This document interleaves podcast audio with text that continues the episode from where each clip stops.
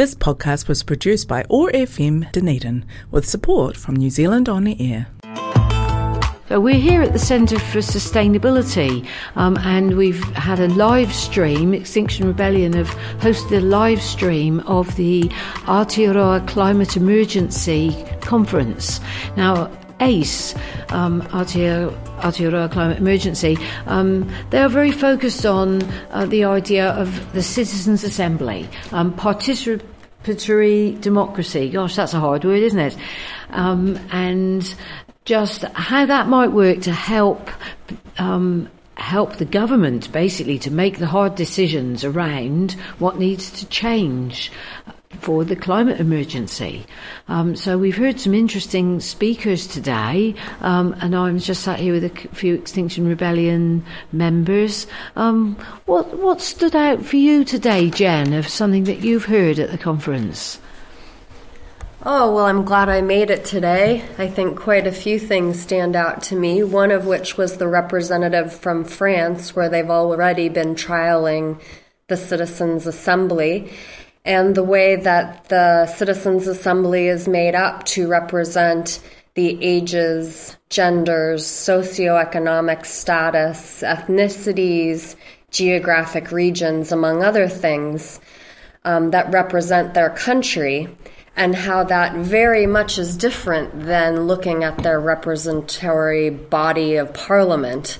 And I feel that that um, is very similar here in New Zealand, where if we look at the makeup of our parliament, it does not represent the makeup of our country, mm-hmm. and why I think that a citizens' assembly or some sort of governing body of sortition would be very valuable when trying to tackle these enormous changes that we need to make systemically in our country. Yeah, look, I, I totally agree. I thought that was really interesting. And um, just seeing those pictures of how involved all those citizens were in those discussions and how um, they were able to bring different views on how different changes in society might affect them personally. I mean, that actually, that was really helpful to the group in, in formulating decisions. And it sounded like, you know, it was a, I think, a nine month process for them that fell over, I think it was seven weekends, but then there were people who had time in between those weekends along the nine month period so that they can continue to do as much or as little research as they wanted. And um, it sounded like those folks in the beginning felt very timid or perhaps out of place being mm. there, unsure of the process but that as they went along, that they became very um, credible and empowered and capable and you know able to work well in a group even though there was of course you know a bit of disagreement and discussion that in the end that it was quite a process of empowerment for the people of their country well, yeah, and it also stimulated a lot of public discussion um, about democracy and about the issues, um, which is one of the things I think would be really valuable in terms of educating the population about um, the climate crisis and, and, what needs to change. Yeah, so um, what did you think about those presentations, Andrew? Was there anything that stood out for you? Um, I thought it was it was really revealing um, of how challenging it can be to change the status quo. For example, at um, when Lise was talking about the outcome of the Citizens' Assembly, mm. um, there was a lot of public disappointment at the government's lack of implementation of an accurate um, version of what the assembly had agreed on. And that's a, a, sobering but also informative thing to consider when we try and progress our own version of a citizens' assembly here in New Zealand. Well, definitely. I mean, it's a bit like the Climate Commission, isn't it? They can come out with a report, you know, and whatever your views on the report are, whether you think it goes far enough or not, however far it goes, the government are not actually obliged to act upon it. um, and that would be an important part. The commitment to act on the on the outcomes from a citizens' assembly. Yeah, because this afternoon, listening to Rod Oram, who is um, a national journalist of significant note, isn't he? Yeah. Uh, he really illustrated how urgent our response and our action towards change has got to be. Did you have anything you wanted to add on to that, Jen? Oh, well, yeah, and I guess that idea that, you know, currently Labour has a majority power in Parliament given to them by the people, um, overwhelmingly in a vote. And Rod Oram was suggesting that what they're doing with that power is holding it as um, like almost like a savings account rather than looking at it as a way to invest in our country. They seem to be quite timid, the Labour Party, to really um, create anything that verges on transformational with a vision um, describing it to the people of New Zealand as how it could these actions could not only help our planet, but actually help our people too. I mean, everyone I know right now is pretty burned out with the system that we're in currently. And so I think he made a good point. You know, if you have power in government, what are you doing with it? Why are you timid in the way that you're acting? Why are you holding that power as an account rather than investing it in our people? Um, that was a really good point he And and fu- yeah, and following on from that, Jen, it's our future prospects, isn't it? That they mm. should be investing their political and our financial capital in. I thought that was a, a brilliant point he made. Yeah. And it's our nuclear moment, Jacinda. You know, let's Yeah. act on it. Act as if the house is on fire. Sorry, Greta. No. Oh, well, look, I think we can. Yeah. I mean, it's, yeah, that is. Just using it recently. It's so absolutely to the point, isn't it? Well, that's what we've always said as Extinction Rebellion. We're the fire alarm. Yeah. You know. Yeah. But I, I wonder whether the time has come now. In, in fact, most people, um, the majority of ordinary people, recognise that the climate crisis is real. They know it's happening and it's happening now. Um, they want something done about it, and it is the politicians that are lagging behind.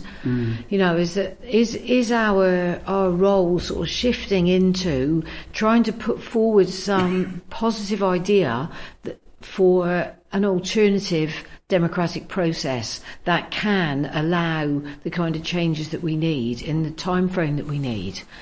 You know, this is this is it with the citizens' assembly, and that you know pushing strongly for a citizens' assembly with a commitment to act upon the outcomes. Yeah, I mean, is is that where we need to be going?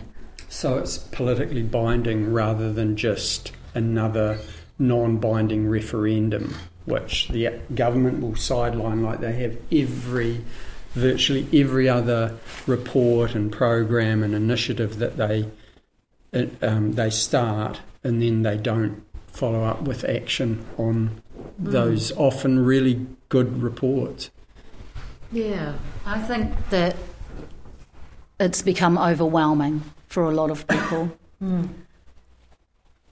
Even people who don't fully comprehend the the full crisis that we're yeah, in, I think it's become overwhelming for a lot of people and um, basically gets put in the too hard basket. I can't face this, I can't deal with this, we're all doomed. I'll just go about my daily business and put the blinkers on. And one of the slides that um, Rod Oram put up really hit me. And it begins with issues are increasingly global, global, solutions are increasingly local. And at the end of that slide, I won't be able to pronounce one of these words properly. He says, We each can only do our infinitesimally small part, but if an infinitely large number of us do so, we can change the world. Hmm. And that really hits home for me. And it's like an analogy that I really like is like you walk onto a beach and it's full of starfish that have become stranded. And one person can look at that beach and go, there's too many starfish, I can't possibly save them all, and walk away.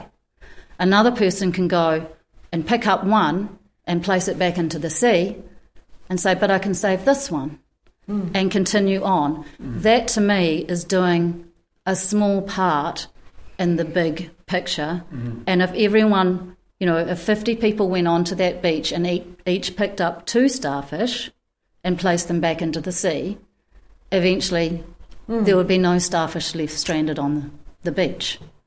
And we don't all have to do an enormous amount.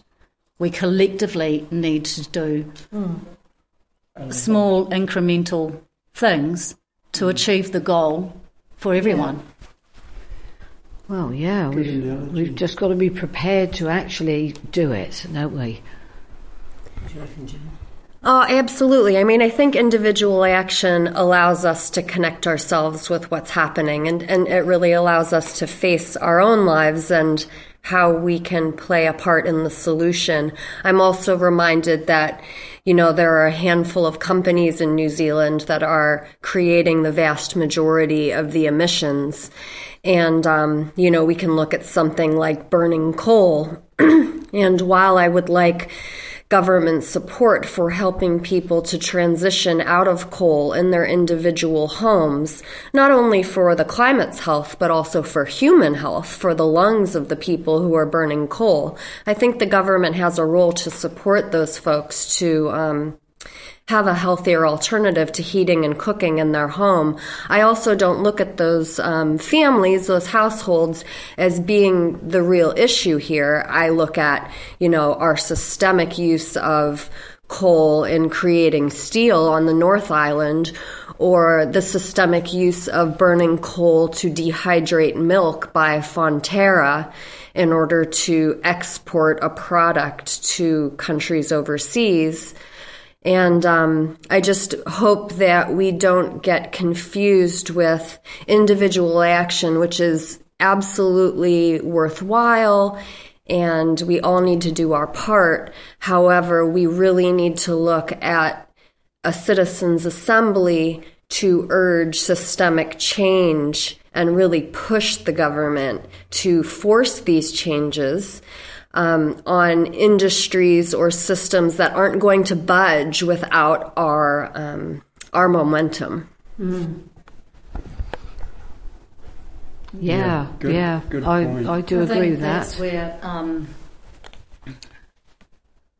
uh, NVDA, non-violent direct action, really comes in, mm. and I, I think it's time to step wow. it up and target. Like I was speaking to somebody recently about um, they had uh, during the Springbok tour they'd boycotted a, a wine company because it was imported South African wine imported. They managed to shut the place down, mm. and I was just like, "Wow!" I had no idea that that kind of stuff was going on. I was focused. Mm. I was like eleven or whatever, and focused on the the rugby mm. stuff, and and a, a group of them organised to hit every aspect that they possibly could in every way possible. Mm. And a simple boycott meant that that wine company was in dire straits. Mm. I think we need to be looking at every possible angle that we can be taking and moving in and making it happen. Right.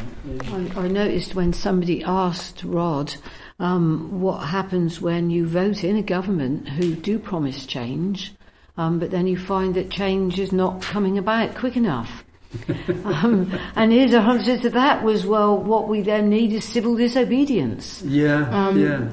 And that was a call, that was a, yeah, that was yeah. a call to to arms. That was Hold, a call holding to, arms. Yeah, this is it. You know, I mean, we have been promised change and it hasn't come about. We've, uh, emissions have actually risen. You know, have you've seen those latest figures. Yeah. They went up, for, up 2% while we've had our government where um, this is our nuclear moment yeah. kind of thing. Yeah. So, no, obviously we need to actually keep up the pressure. I mean, I think the debate is out there that, and, you know, and that it's well known that things do have to change. Um, but it's time that the hard decisions were made, and maybe the government just isn't capable of making them. Maybe it has to be uh, the citizens that do it. Yeah. Yeah. What do you think, Andrew? Yeah, I'm optimistic that um, with the, just listening to the conference speakers today, um, particularly Rod Oram, that we can uh, bring about the change that we need. And his emphasis again on the urgency.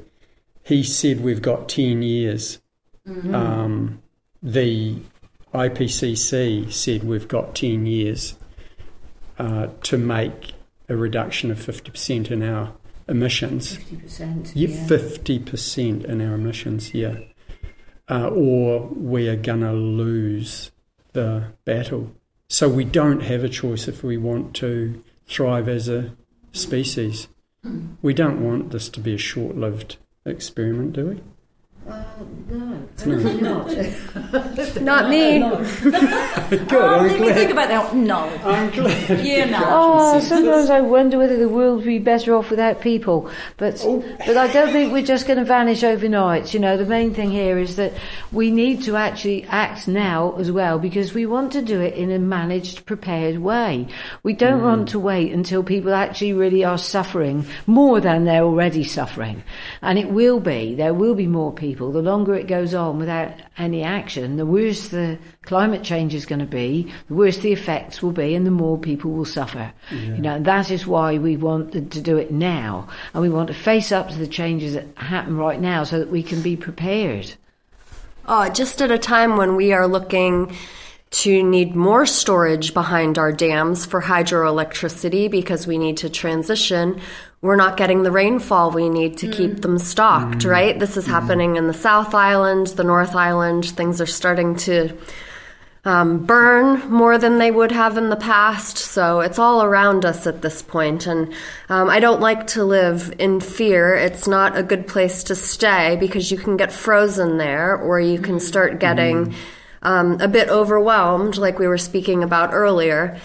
Um, but yeah, I mean, if if you're not feeling concerned at this point enough to start showing up or contacting your representatives or making your own lifestyle changes or just investigating how can you tap into these networks that already exist to push change faster, I really urge you to look at um, just what's happening in our own South Island water storage, which we need for electricity, which we need for drinking, which we need for recreation, not to mention, of course, all of the ecosystems and life, diversity of animals and plants, which also live alongside of us, which need them as well. Mm. Mm. Yeah, Yeah, good point, Jen. there is. There's a lot to be mm. done, you know, and not much time to do it. Yeah, Um, and I think that's where we do need good leadership. You know, we need people who are able to express that vision of a different kind of future where, I mean, yeah, where, where we can cope with the sort of changes that we're looking at, where we don't all just jump into our cars and expect to just drive there straight away, where we're kind of, I don't know, it's going to be a different, a different way of life, maybe a, maybe a slower pace of life, maybe more based around our local communities and thinking about people rather than money all the time. Um, And I managing without think, money. I don't think that leadership has to come from government because it's not going to. No. Because their hands are tied by a billion different things, and nobody wants to step out and put their head on the chopping block because they want their political career to continue. But that leadership can come from us, from community organisations and um, tangata whenua and stuff. I think it's time for us to take our place at the table.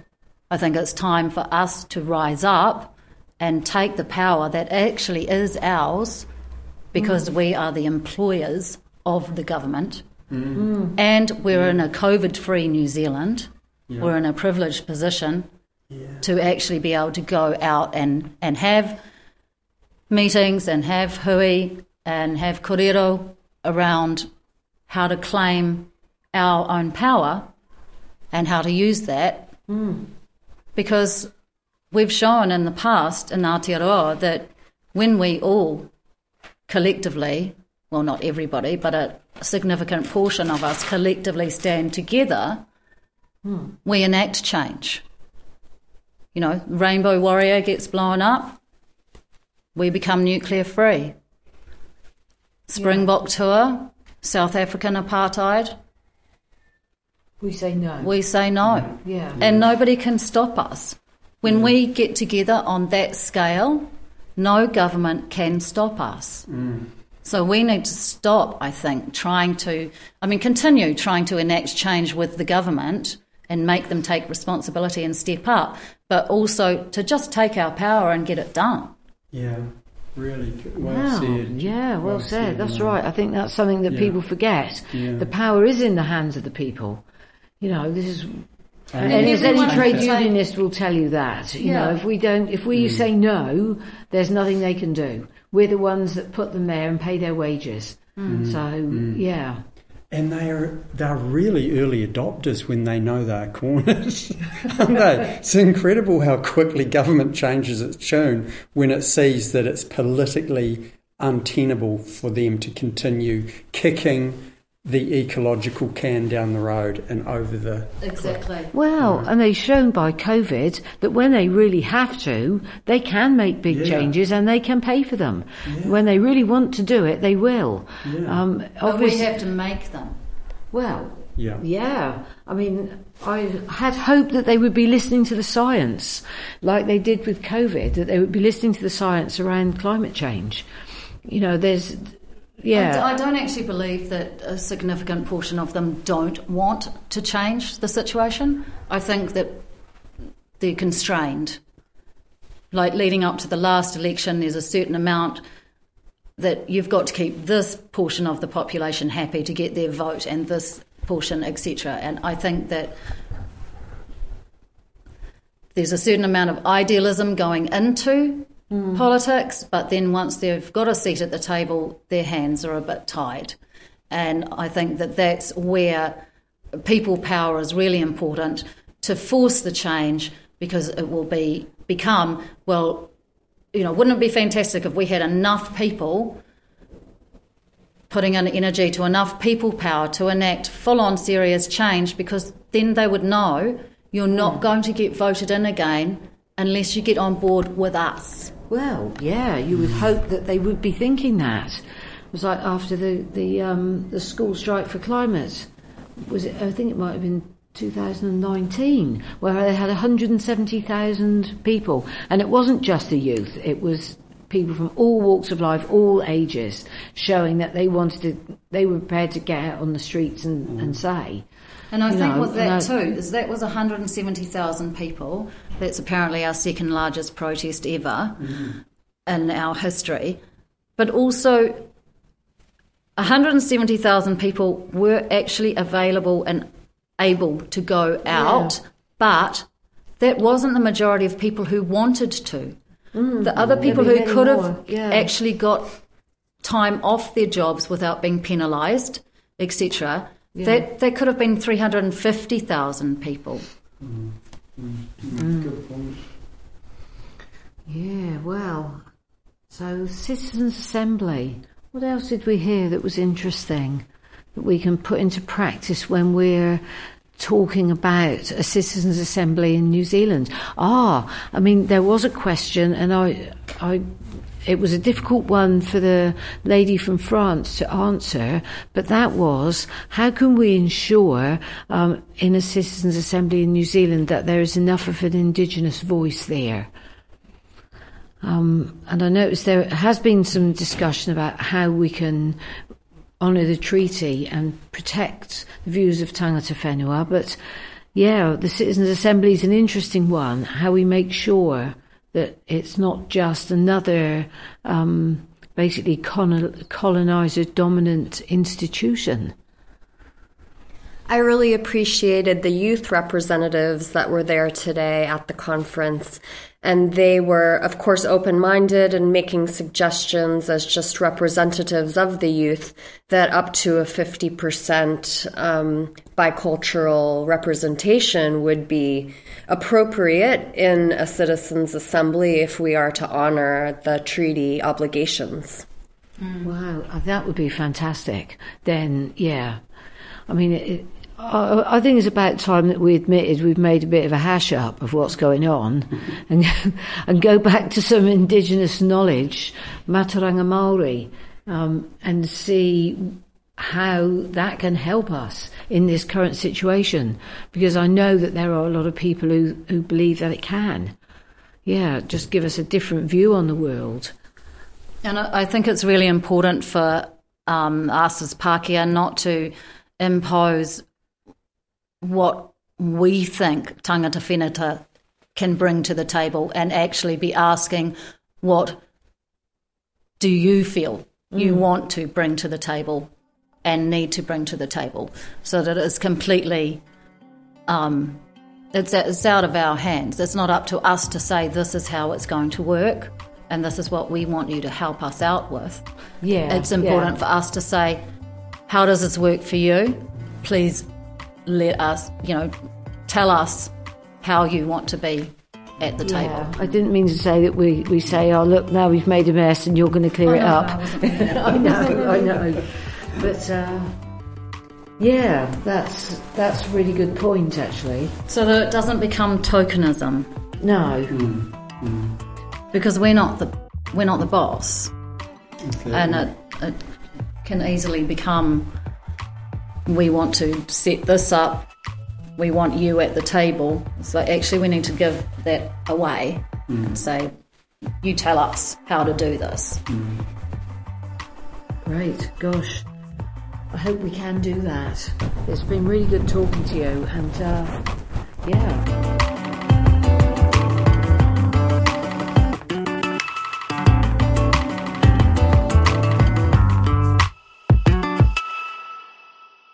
This podcast was produced by OAR FM Dunedin with support from New Zealand On the Air.